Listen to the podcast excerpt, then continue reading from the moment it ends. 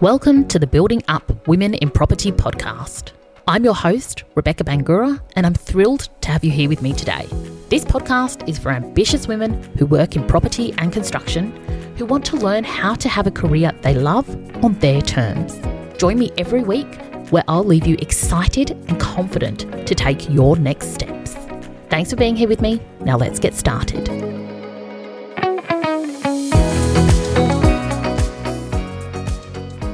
Hello, thanks for joining me. It is great to have you here.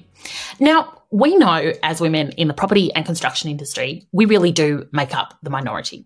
And we are in an environment that was essentially created by and dominated by men for such a long time.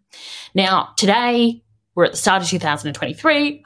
We have about thirteen percent of the construction industry here in Australia being made up by women. In the property sector, it is more. We're sitting about thirty-six percent. But the reality is we still are very much in a male-dominated culture. And the result of that is we see so few women in leadership. In the construction industry, we only have four point five percent of C E Os being female. And we are still sitting with a jaw-dropping gender pay gap of eighteen point eight percent. Now, I'm sure that these statistics come as no surprise to you. But what has been remarkable in our industries is how women have, over the last few decades, come together and really supported each other and found and forged pathways forward to create a safe space for women in property and in construction to come in and excel and have careers that they love. And that's fantastic. And I think we all know when women support each other, incredible things happen. And it benefits us not only as individuals, but as an industry and as a collective. We all benefit from that diversity.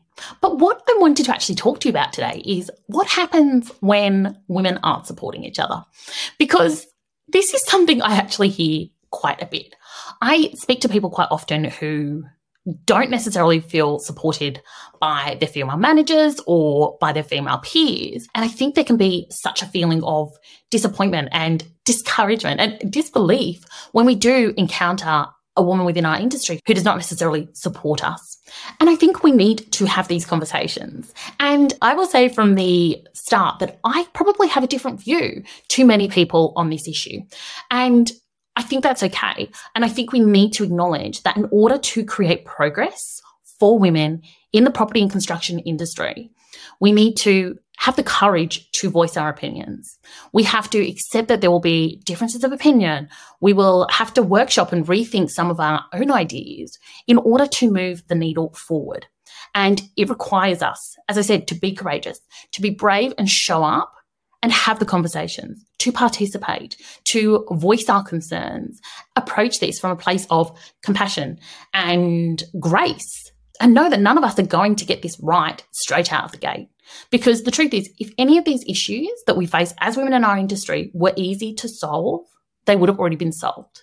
They're about cultural change. They're about opportunity. They're about understanding. And the more we can talk about these things, the absolute better. It's all progress. And whilst I certainly hope we can smash through some of these barriers and get pay equity and get representation at leadership levels in a meaningful way in the near future, I think we need to be willing to chip away at it if that's what it takes.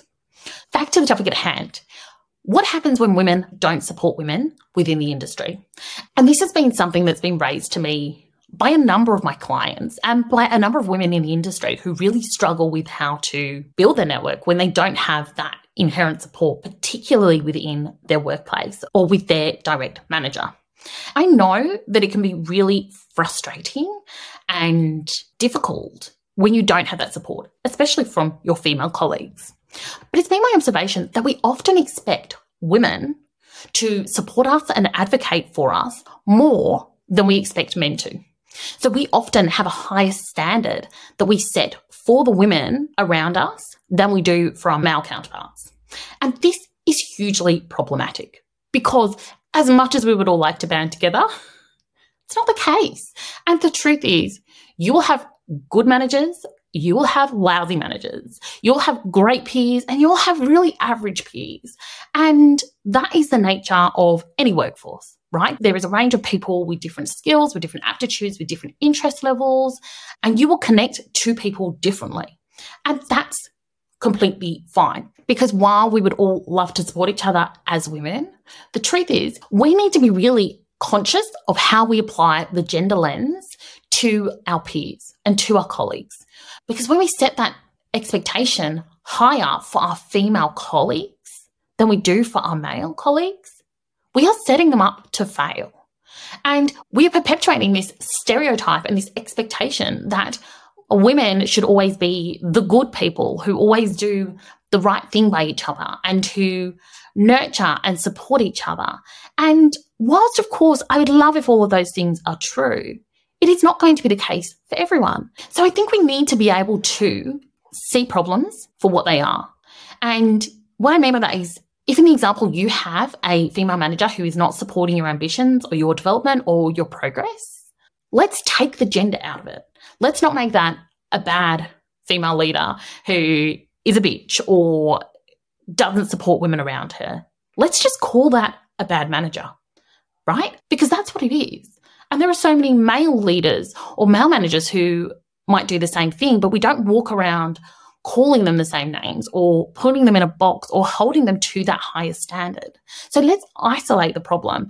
This person's not necessarily the best manager, but let's not judge the women in our industry more harshly than we do the men, because I see this happening time and time again. And most of the time we aren't even aware we are doing it. We are just oftentimes by default more critical of the women around us than we are of the men. And in doing so, we perpetuate this stereotype of what the good woman should do. We have to really check in with ourselves and challenge our own thinking at times around this and make sure that we aren't treating the women around us differently to the men.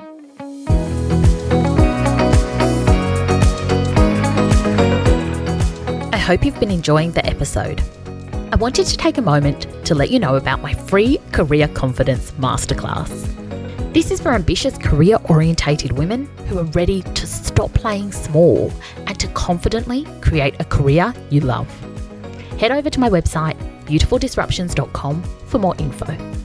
Now let's get back to the episode.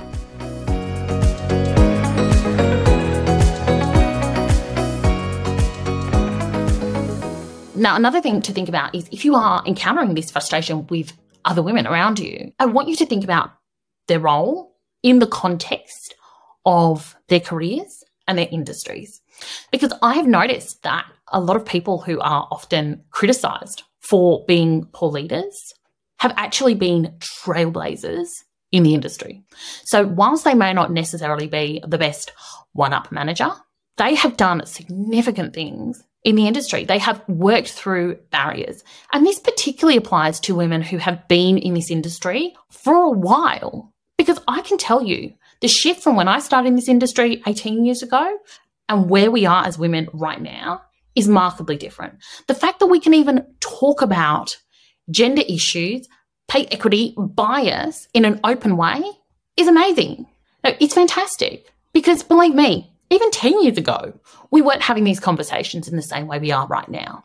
And so many women who have been in this industry for twenty, thirty, forty years, they have literally been at the forefront of leading the change and leading the conversations around women's place in this industry.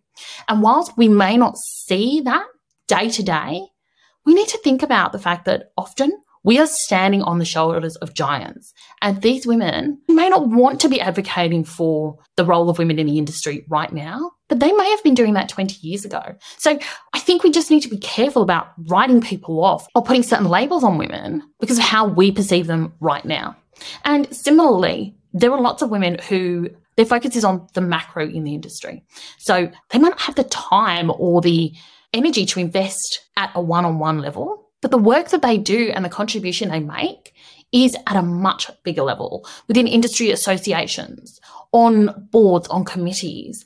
And I think we just need to be really compassionate to each other as women in this space to appreciate that people are not always in a position where they can prioritise our individual needs. And sometimes it's also not appropriate So again, it just comes back to this judgment. Let's put less attention on what women are doing wrong and focus more on what they're doing right, and really approach it more from a place of curiosity and appreciation, and not take things as a personal reflection all the time. Which leads to my next point, which is you should not be looking at your female leaders to be responsible for your progression. You need to own that, right? Our careers are our own responsibility. We cannot look to others to push us ahead. Yes, we can hope for their support, and we can hope that people will advocate for us and sponsor us and mentor us.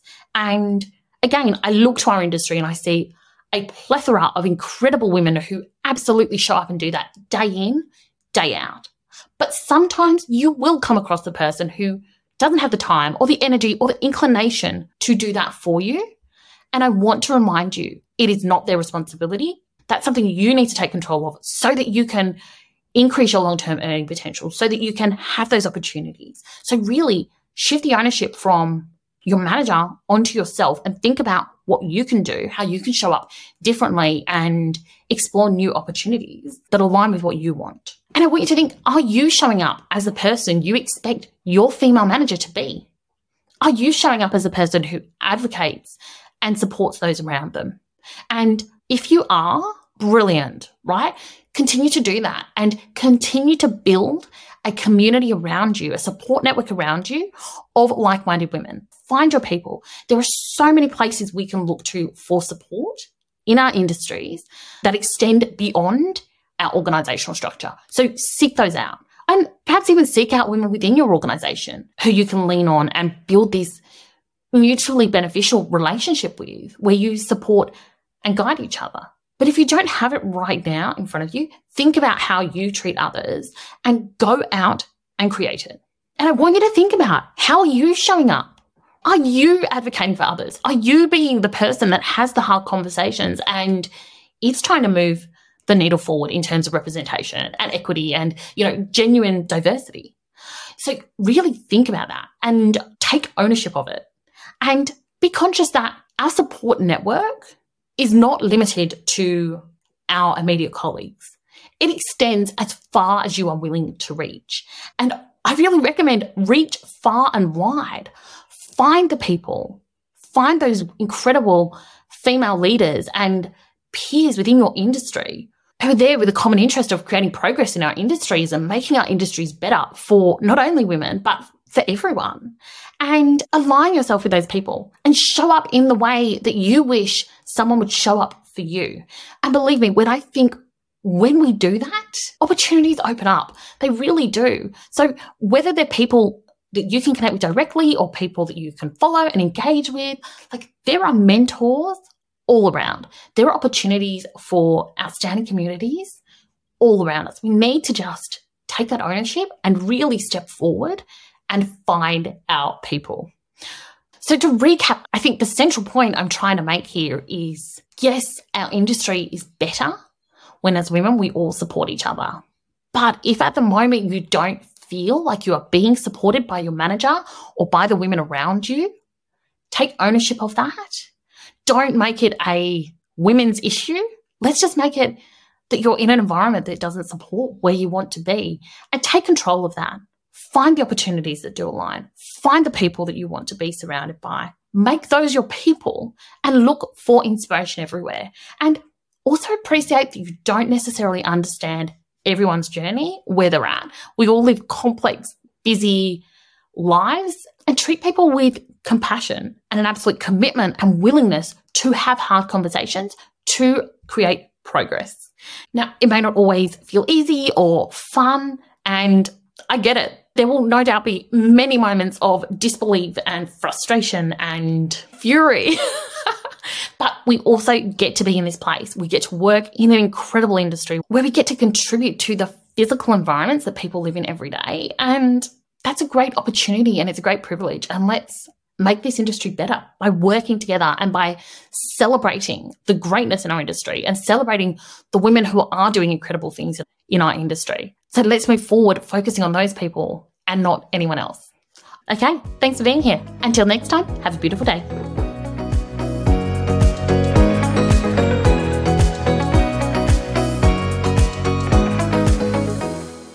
Thanks for joining me on the Building Up Women in Property podcast. If you'd like to learn more about what I do, head over to Instagram. I'm at Beautiful Disruptions, and reach out if you want to connect. Have a beautiful day, and I'll see you next time.